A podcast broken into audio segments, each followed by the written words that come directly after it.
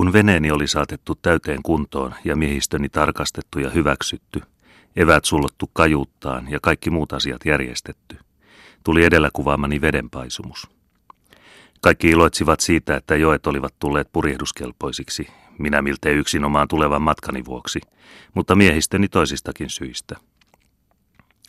Kokemattomuudessani olin antanut heille osan palkasta etukäteen ruokatarpeiden ostamista varten. En ollut ottanut lukuun, että kevät laivoineen toisi mukanaan viinaakin. Sen sain kokea vasta lähtöpäivänä. Alkutaipaleella meillä ei ollut muuta tekemistä kuin antaa veneemme ajelehtia myötävirtaa ja tuulta pitkin Obia päästäksemme Tymin suulle. Minä seisoin perää pitämässä ja olin mielestäni aikamoinen kapteeni sivuttaessamme kevättuulessa ja hyvällä vauhdilla niemen toisensa jälkeen. Mieheni näyttivät aluksi aivan tavallisilta ja olivat täynnä intoa. Mutta yhä useammin he ryömivät alas kajuuttaan ja sieltä he joka kerta palasivat yhä iloisemmalla tuulella. Kun minä vihdoin oivalsin heidän käyntiensä tarkoituksen, ei asia ollut enää autettavissa. Vähän matkan päässä kylästä olivat kaikki mieheni tukkihumalassa.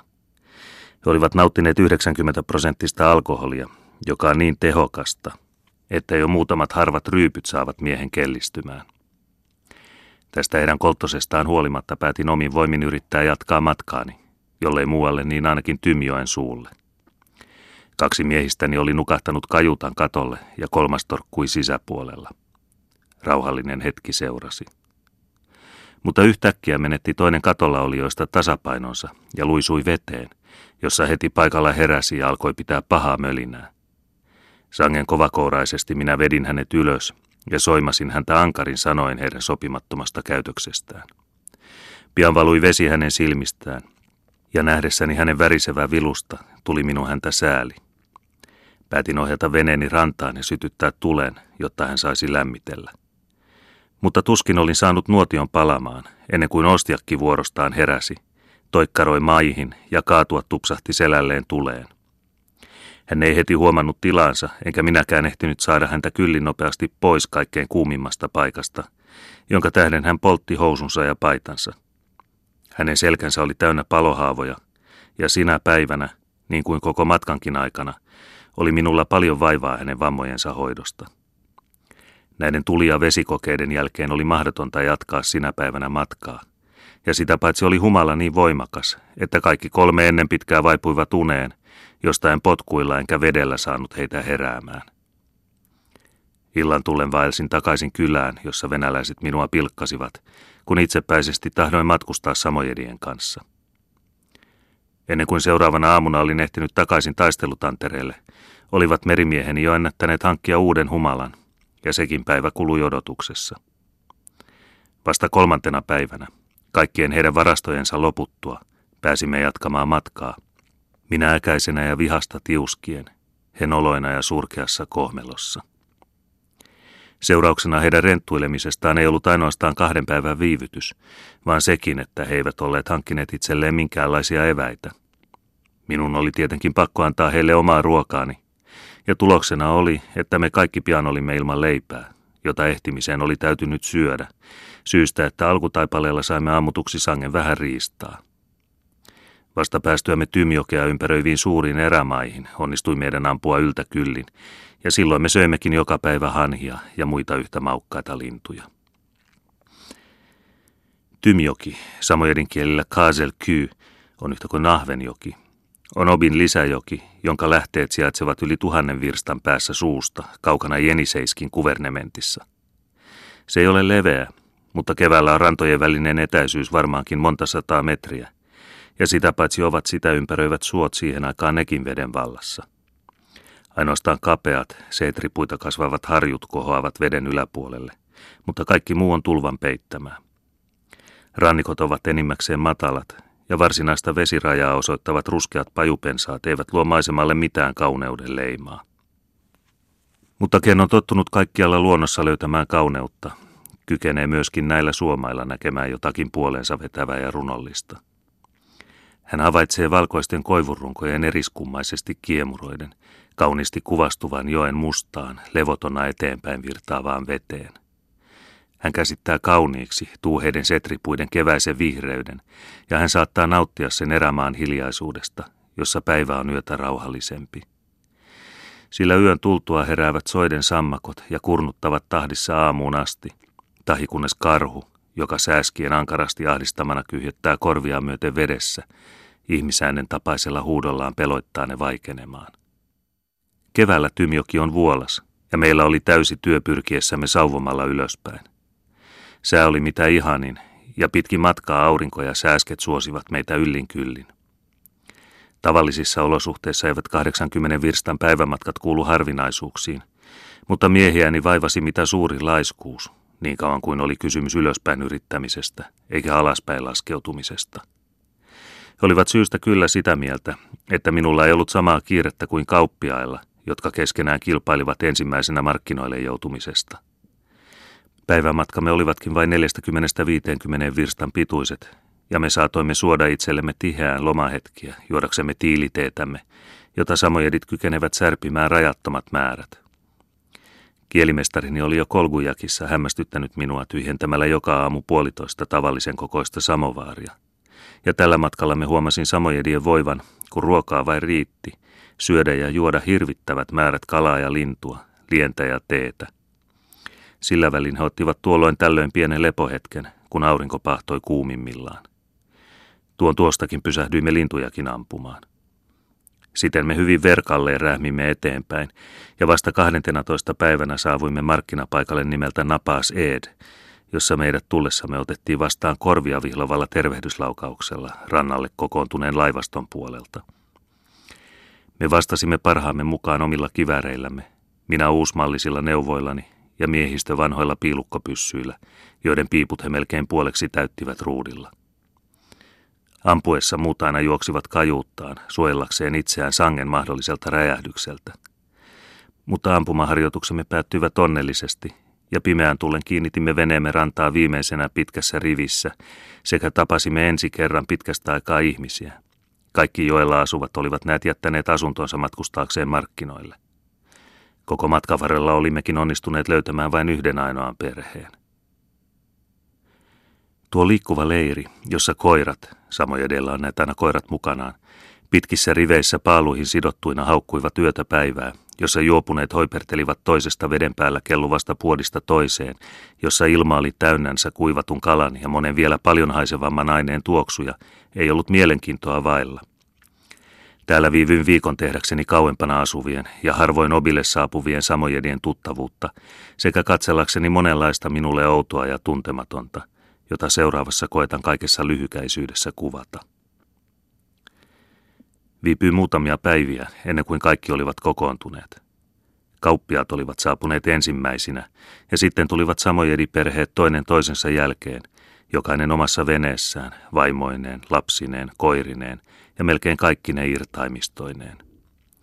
Veneet olivat lastatut kalalla ja turkiksilla, jotka oli vaihdettava muuhun tavaraan. Jokaisen veneen otti rannalla vastaan se venäläinen, joka piti itseänsä perheen isäntänä, ja tämän epäiltävän oikeutensa mukaisesti katsoi voivansa ilman muuta ottaa takavarikkoon suurimman osan tavaroista. Mitä samojedilta ei otettu, oli sellaista, jonka hän oli piilottanut voidakseen sillä ostaa viinaa ja maksaa veronsa. Kaikki kauppiaat tiesivät noista salaisista aarteista, mutta kun he keskenään olivat sopineet yhtäläisistä hinnoista estääkseen hävittävää tai epäedullista kilpailua, oli heidän pakko viinalla innostuttaa alkuasukkaita kaupan tekoon. Ja se kauppias, joka eniten ja parhaiten tarjoili sitä tavaraa, korjasi myös tavallisesti suurimman voiton. Mutta saattoi kulua päiväkausia ennen kuin ostojen katsottiin voivan kypsyä. Sillä välin kulkivat samojedit veneestä veneeseen ja antoivat jokaisen kauppiaan vuoron perään kestitä itseään tuolla jumalallisella juomalla. Jokainen kajutta oli sisustettu puodiksi, ja kaikki, minkä katsottiin voivan houkutella, riippui ja makasi levitettynä seinillä ja pöydillä. Koreat huivit, väärennetyt, lasipalasilla koristetut kultasormukset, uusmuotiset ja kelvottomat paperossin sytyttäjät, kamalan huonot karamellit, ihmeelliset pyhimyskuvat, vanhat pyssyt ja kaikenmoiset muut esineet vetivät huomion puoleensa. Jos rahassa maksettiin, oli kaikki tavattoman kallista, mutta turkiksilla saattoi hankkia itselleen tavaraa näennäisesti halvemmalla. Rannalla surisi kuin mehiläispesässä, ja kaikkien ainoana harrastuksena oli ansaita mahdollisimman paljon. Kauppiat juoksivat ja häärivät, mikä jaksoivat, punnitsivat ja harkitsivat, arvioivat ja laskivat.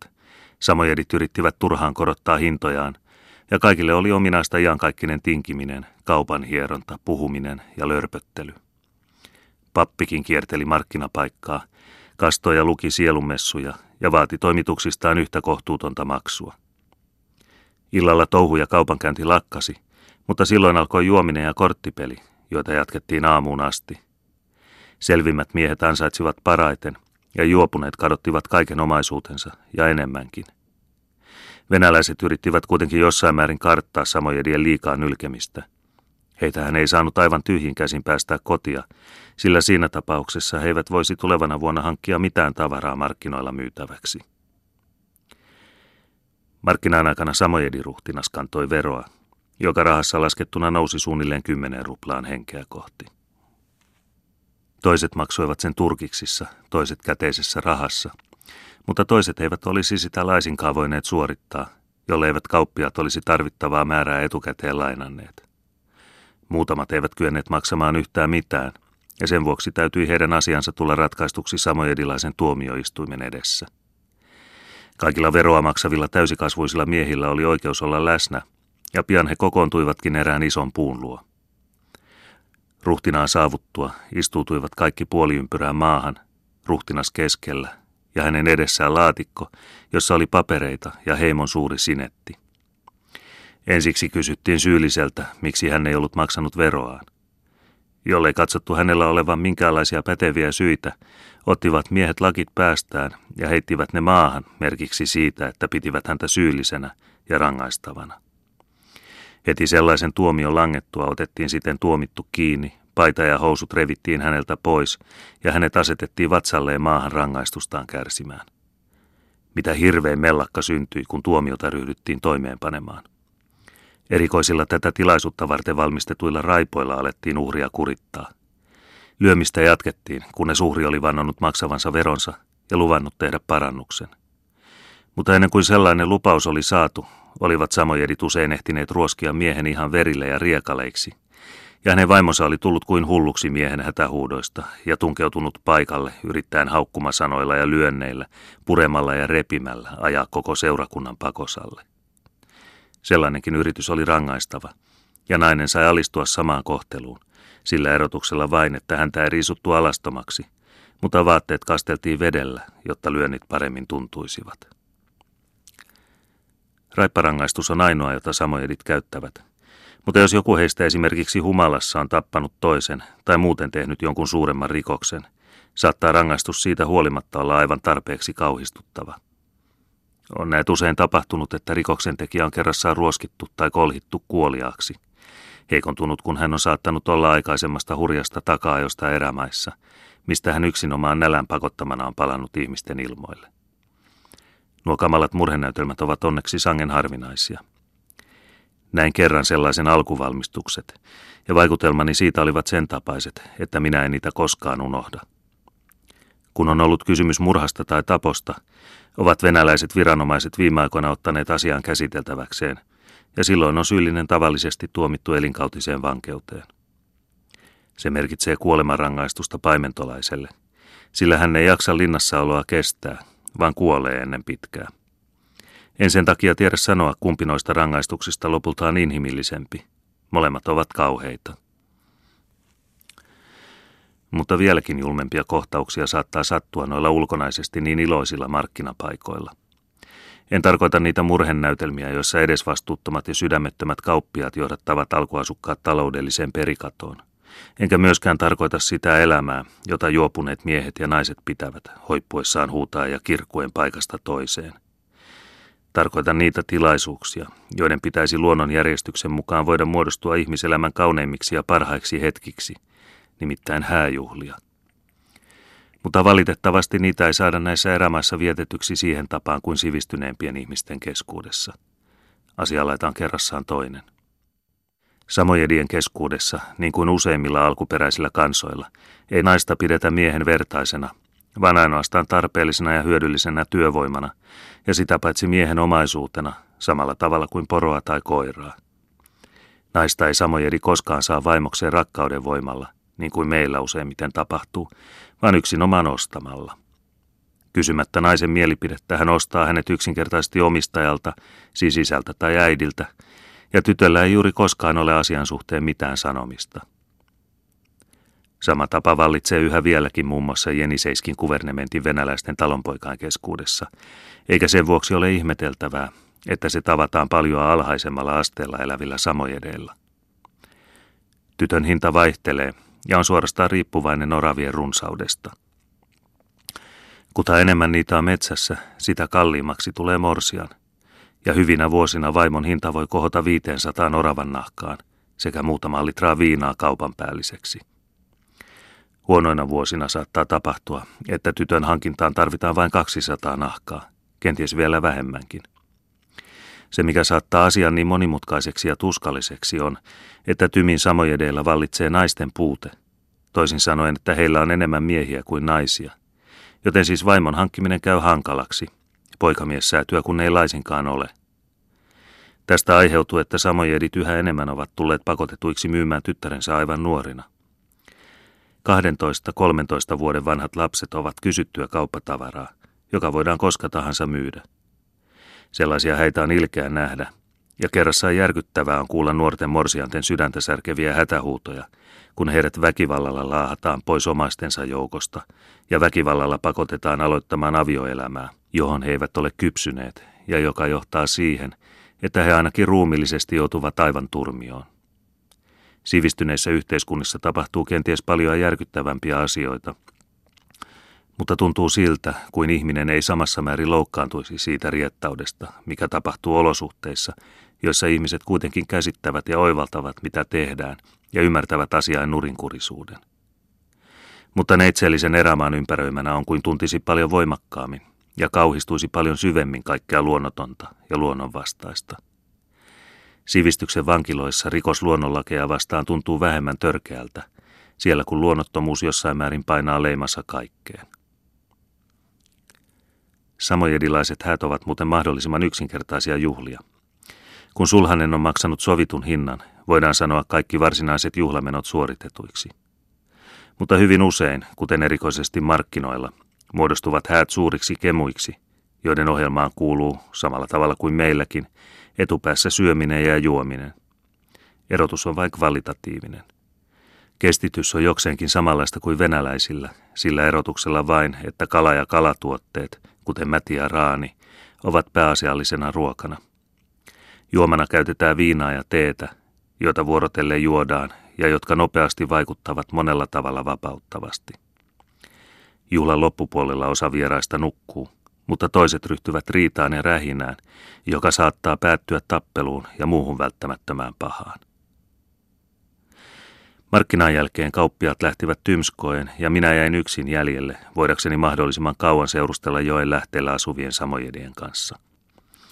Näinä päivinä sain mitä selvimpiä todistuksia sille aikaisemmalle arvelulleni, että joella asuvat samojedit kielellisessä suhteessa hyvin huomattavasti ovat eronneet toisistaan.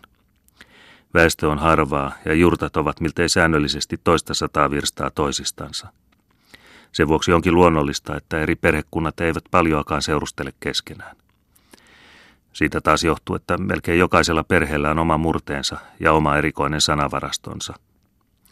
Ei saata oikeastaan puhua toisistaan eroavista murteista, sillä varsinaisia rajoja ei ole, mutta kieli on niin erilaista ja niin vaihtelevaa.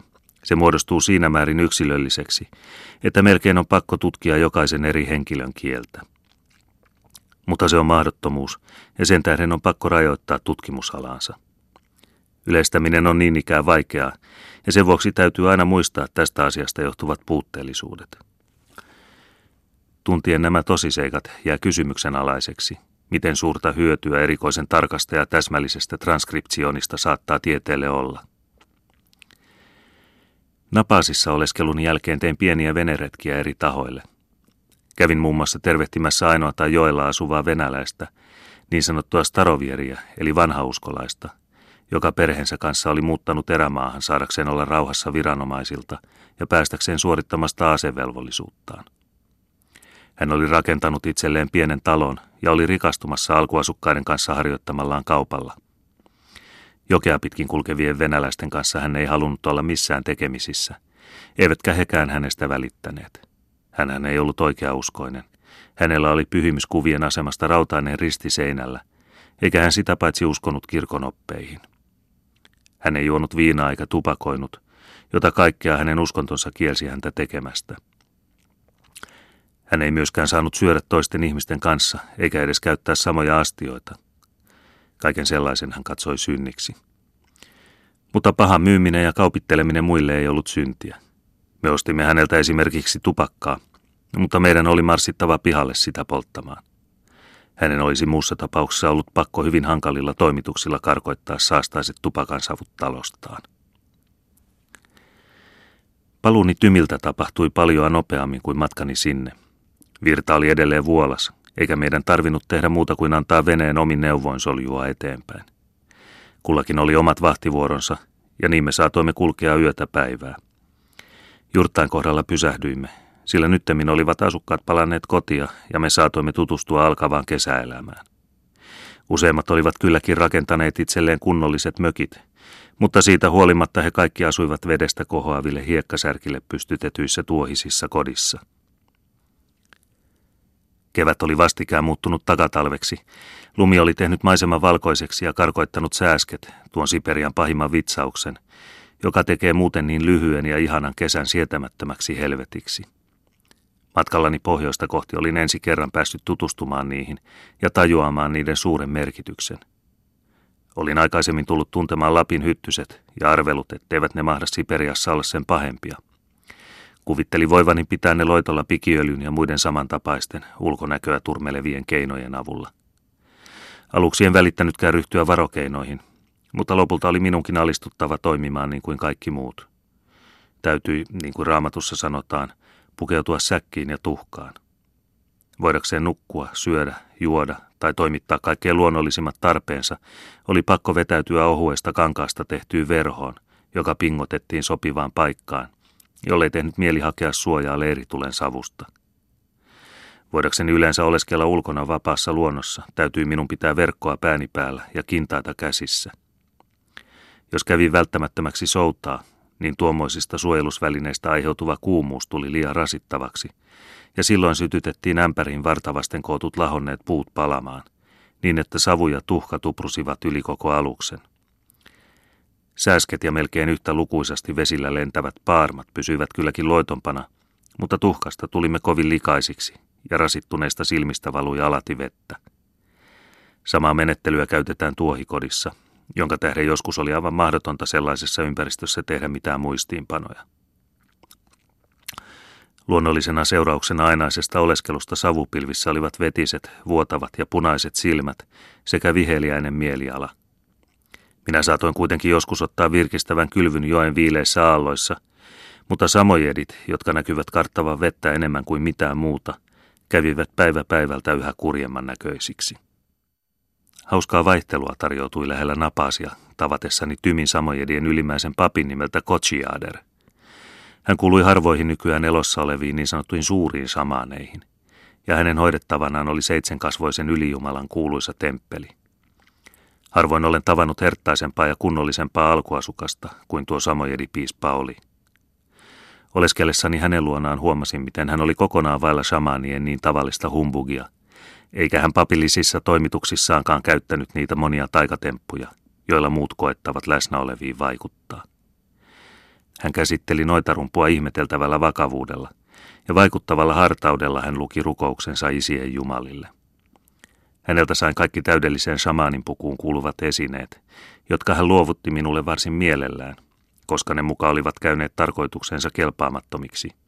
Niitä kun oli käytetty parantamaan sairasta, joka kuitenkin rukouksista ja uhreista huolimatta oli kuollut. Niiden joukossa oli mielenkiintoinen lakki, johon oli kiinnitetty raudasta tehty risti. Hämmästyneenä kyselin häneltä syytä, miksi semmoinen esine oli kiinnitetty tuohon pyhään päähineeseen. Hän vastasi minulle sen tapahtuneen halusta pettää kristittyjen Jumalaa näinä huonoina aikoina.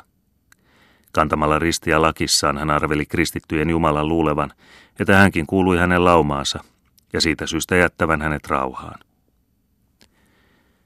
Tässä yhteydessä minun on mainittava, että useimmat näillä seuduilla elävät ja toimivat samaanit kuuluvat vähemmän arvossa pidettyjen joukkoon. He eivät luota erikoisen paljon sanan ja rukouksen voimaan, vaan koettavat etupäässä peloituksilla karkottaa esimerkiksi sairauden henget ihmisestä, ja sitä paitsi he vaativat toimituksistaan kohtuuttoman korkeata maksua. Muistan erityisesti erään vanhan ukon, joka aina kerskaili mahdillaan ja kehui olevansa hyvin tuttavallisissa suhteissa henkimaailman kanssa. Hän oli kerran pujannut minulta kymmenen ruplaa, ja siitä syystä minä odotin sopivaa hetkeä kostaakseni hänelle ja samalla kohottaakseni omaa mainettani alkuasukasten keskuudessa. Erään aamuna minulle kerrottiin, että hän illalla aikoi antaa pienen näytännön, ja samassa minäkin päätin toimia. Kutsuin hänet luokseni ja varoitin häntä illalla manaamasta henkiänsä. Minun kotijumalani muka saapuvat tilaisuuteen ja tekevät hänelle pahaa. Hän luuli minun laskevan leikkiä. Tarjosin hänelle viinaa, johon olin kaatanut voimakkaan annoksen cascara sagradaa. Risiiniöljyhän ei näihin tepsinyt. Ja uskottelin hänelle sen olevan konjakkia, jota sekoitus muuten värin puolesta muistuttikin. Pahaa aavistamatta hän joi hyvällä halulla petolliset ryyppyni. Kokoontuessamme illalla hänen noitumistansa kuuntelemaan odotin jännittyneenä, mitä siitä tulisi. Ukko aloitti kaikessa rauhassa ja ennätti soitella ja veisata aika kauan, ennen kuin kaskara ehti päästä vaikuttamaan. Vihdoin viimein hänen luontonsa ei sallinut enempää. Hän lakkasi äkkiä laulamasta ja riensi ulos kodasta. Vähän ajan kuluttua hän palasi, mutta ei kestänyt kauan ennen kuin hän jälleen syöksyi ulos. Tällä kertaa hän viipyi kauan poissa, ja palatessaan hän tunnusti olevansa kykenemätön jatkamaan. Voittoni oli suuri, ja miehen kunnioitus minua kohtaan vielä suurempi.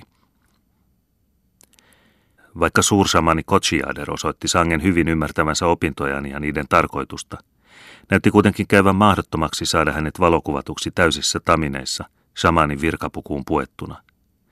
Ensiksikin oli hänestä päivänselvä asia, että koneeni sisälsi pahoja henkiä, jotka mahdollisesti voisivat häntä vahingoittaa. Ja sitä paitsi hän pelkäsi tulla ikuistetuksi, eikä tahtonut, että venäläiset näkisivät hänen kuvansa.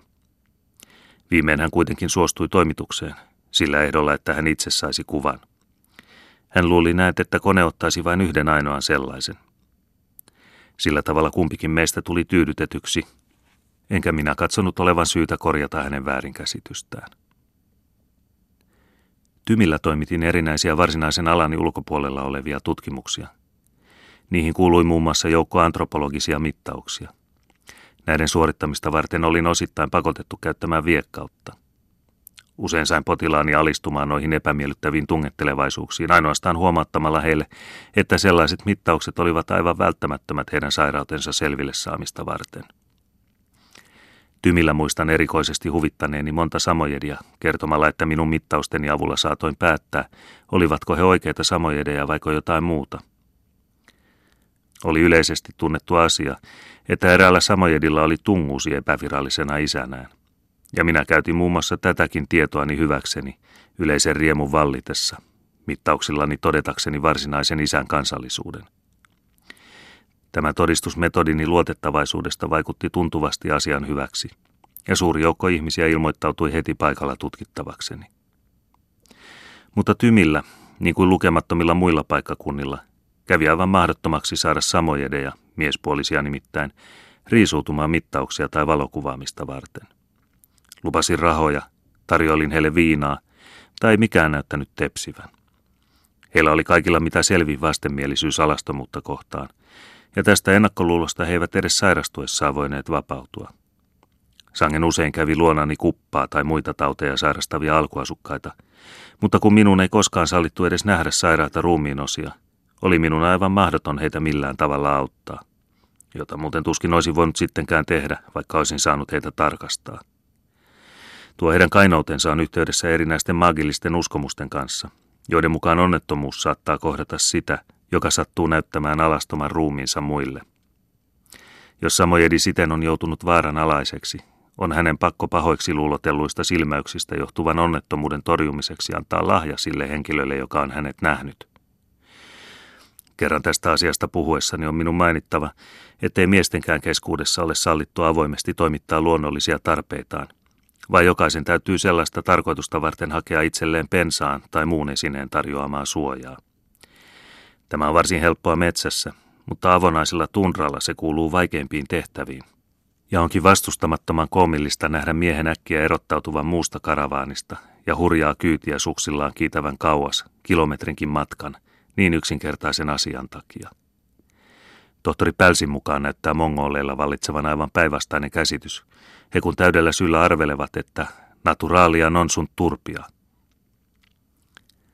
Castreen mainitsee matkakertomuksessaan samojedien mailta monin paikoin kuulleensa puhuttavan vanhojen linnoitusten raunioista ja erikoisesti niin sanotuista tsuudien haudoista, joita hän ei kuitenkaan nähnyt eikä siis myöskään päässyt tutkimaan.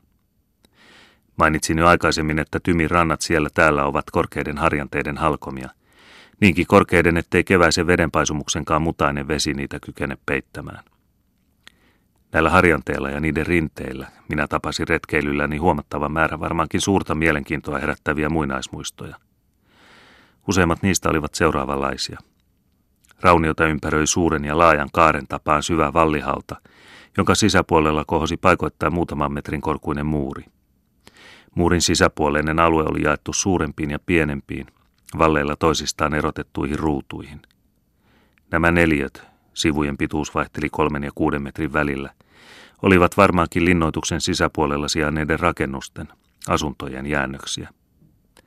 Luultavaa on, että ne olivat olleet samaa mallia kuin ne Ketjoella noin viisikymmentä vuotta sitten käytännöstä pois joutuneet rakennukset, jotka olivat puoleksi maanalaiset, muotonsa puolesta pyramiidin tapaiset, seinät puusta tehdyt ja katossa aukko, mistä savu pääsi ulos ja valo sisään. Mutta kaikki puiset osat olivat jo aikoja sitten lahonneet, ja jäljellä oli ainoastaan hiekasta ja mullasta tehdyt vallitukset, joista löysin suuren määrän saviastian palasia ja poltettuja luita. Samojedit eivät tiedä kertoa mitään näistä linnoituksen tapaisista rakennuksista, ja muutenkin niissä kasvavat ikivanhat puut todistavat, että ne ovat monen vuosisadan ikäisiä. Ne ovat nähtävästi rakennetut siihen aikaan, jolloin venäläiset eivät vielä olleet saapuneet Siperiaan, ja jolloin maassa vallitsi bellum omnium contra omnes. Eri heimot taistelivat silloin metsästysalueittensa säilyttämisen ja laajentamisen puolesta, sotivat tunguuseja, ostiakkeja ja tatareja vastaan. Jokaisella heimolla oli silloin niin kuin nykyäänkin oma, usein vierasta alkuperää oleva ruhtinaansa, Maader. Hänen johdollaan käytiin sotaa, ja joskus saattoivat useammat heimot yhtyä taistelemaan yhteistä vihollista vastaan. Viimeisen kerran tehtiin sellainen sotaretki vuonna tuhatkuusisataakaksi, jolloin Narymin samojedit yrittivät nousta kapinaan, karkoittaakseen äsken maahan saapuneet kasakat. Venäläisen valloituksen ajoilta ovat luultavasti peräisin ne maanalaisilla käytävillä varustetut asunnot, joita tapasin etupäässä Tymjoen suupuolella ja sen ympäristössä. Noissa käytävissä samojedit piilivät venäläisten tullessa, ja vieraalle veronkantajille kävi alkuasukasten löytäminen sen vuoksi usein hyvinkin vaikeaksi. Linnoitettujen paikkojen lähistössä tapaa usein hautakumpuja, jotka varmaankin ovat samanikäisiä kuin linnat. Niissä lepäävät nähtävästi onnettoman samojedikansan uljaat ilkat, jotka ovat kaatuneet taistelussa itsenäisyytensä ja vapautensa puolesta. Nekin sisältävät saviastiain palasia, mutta muuten en niistä löytänyt mitään sellaista, jonka nojalla kävisi mahdolliseksi tarkemmin määritellä niiden ikää. Siellä täällä on kyllä kivikauden aseita, mutta niillä ei luultavasti ole mitään yhteyttä hautojen kanssa. Noita kiviaseita samojedit käyttävät amuletteina salamaa vastaan, sillä niitä arvellaan ukonnuoliksi, jotka taivaallisen alkuperänsä takia ovat sopivia suojelemaan ylimaailmallista tulta vastaan. Se käsitys on nimittäin hyvin yleinen, että henget salaman kautta koettavat päästä ihmisissä asuviin pahoihin henkiin käsiksi. Niiden luullaan usein piilevän vaatteissa, ja sen vuoksi ei ole tavatonta, että samojedit ukkosen lähestyessä kiireesti riisuvat ruumistaan peittävät ryysyt sekä poistuvat niistä loitomalle odottamaan rajuilman taukoamista. Itse he silloin ovat turvassa, koska salama etupäässä iskee juuri vaatteisiin. Kannattaisi varmastikin tarkemmin tutkia noita kiinteitä muinaisjäännöksiä, joskin niiden kaivaminen kohtaisi paljon vaikeuksia. Suuruutensa vuoksi ne vaativat runsaasti aikaa, ja sitä paitsi tulee kaivausten suorittamista varten tarpeellisten työmiesten hankinta siksi kaukaisille seuduille huomattavan vaikeaksi. Olisin mielelläni ryhtynyt pienempiä kaivauksia toimittamaan, mutta olin kerrassaan ilman apua. Samojedini eivät olisi mistään hinnasta halunneet tai uskaltaneet panna henkeänsä alttiiksi moisessa yrityksessä. He uskoivat kiven kovaan, että sitä, joka meni häiritsemään vanhojen urhojen vuosisatoja kestänyttä unta heidän asunnoissaan tai haudoissaan, kohtasi varma kuolema. He kertoivat minulle lukuisia juttuja miehistä, jotka siitä syystä muka olivat menettäneet henkensä. Senpä tähden sainkin tyytyä vain siellä täällä maata kaivelemaan, samojedien pelokkaina katsellessa työtäni. Vaikka kaivausteni tuloksena ei ollutkaan juuri en meetmask ifron orienten, niin rajoittui se itse asiassa muutamiin saviastiaan palasiin. Saavuttuani Obille sairastuin pilkkukuumeen tapaiseen tautiin, jonka samojedit katsoivat näistä yrityksistä koituneeksi rangaistukseksi, vaikka minä tosin elävänä siitä selviydyin. Kaikkien näiden erilaatuisten tutkimusten jälkeen katsoin olevani pakotettu jatkamaan matkaani, niin mielelläni kuin olisinkin jäänyt noihin minulle niin rakkaiksi tulleihin erämaihin. Paluumatka sujui nopeammin kuin olin ajatellut, sillä virta oli vielä vuolas. Miehistö oli kuitenkin kerrassaan kehnossa kunnossa. Toisen samojedin keuhkotauti oli pahentunut ulkoilmassa, ja miesparka ei enää jaksanut tehdä mitään työtä, makasi vain selällään yskien ja sylkien yötä päivää. Ostiakki, jonka jalommat osat olivat lähtöpäivänä pahasti palaneet, ei ollut paljonkaan vammoistaan välittänyt, ja hänen palorakkonsa olivat ennen aikojaan menneet rikki. Hän ei saattanut istua muuta kuin kyljellään, ja koska siinä asennossa lienee vaikea soutaa, olin pakotettu vapauttamaan hänet kaikista paitsi ruoanvalmistushommista.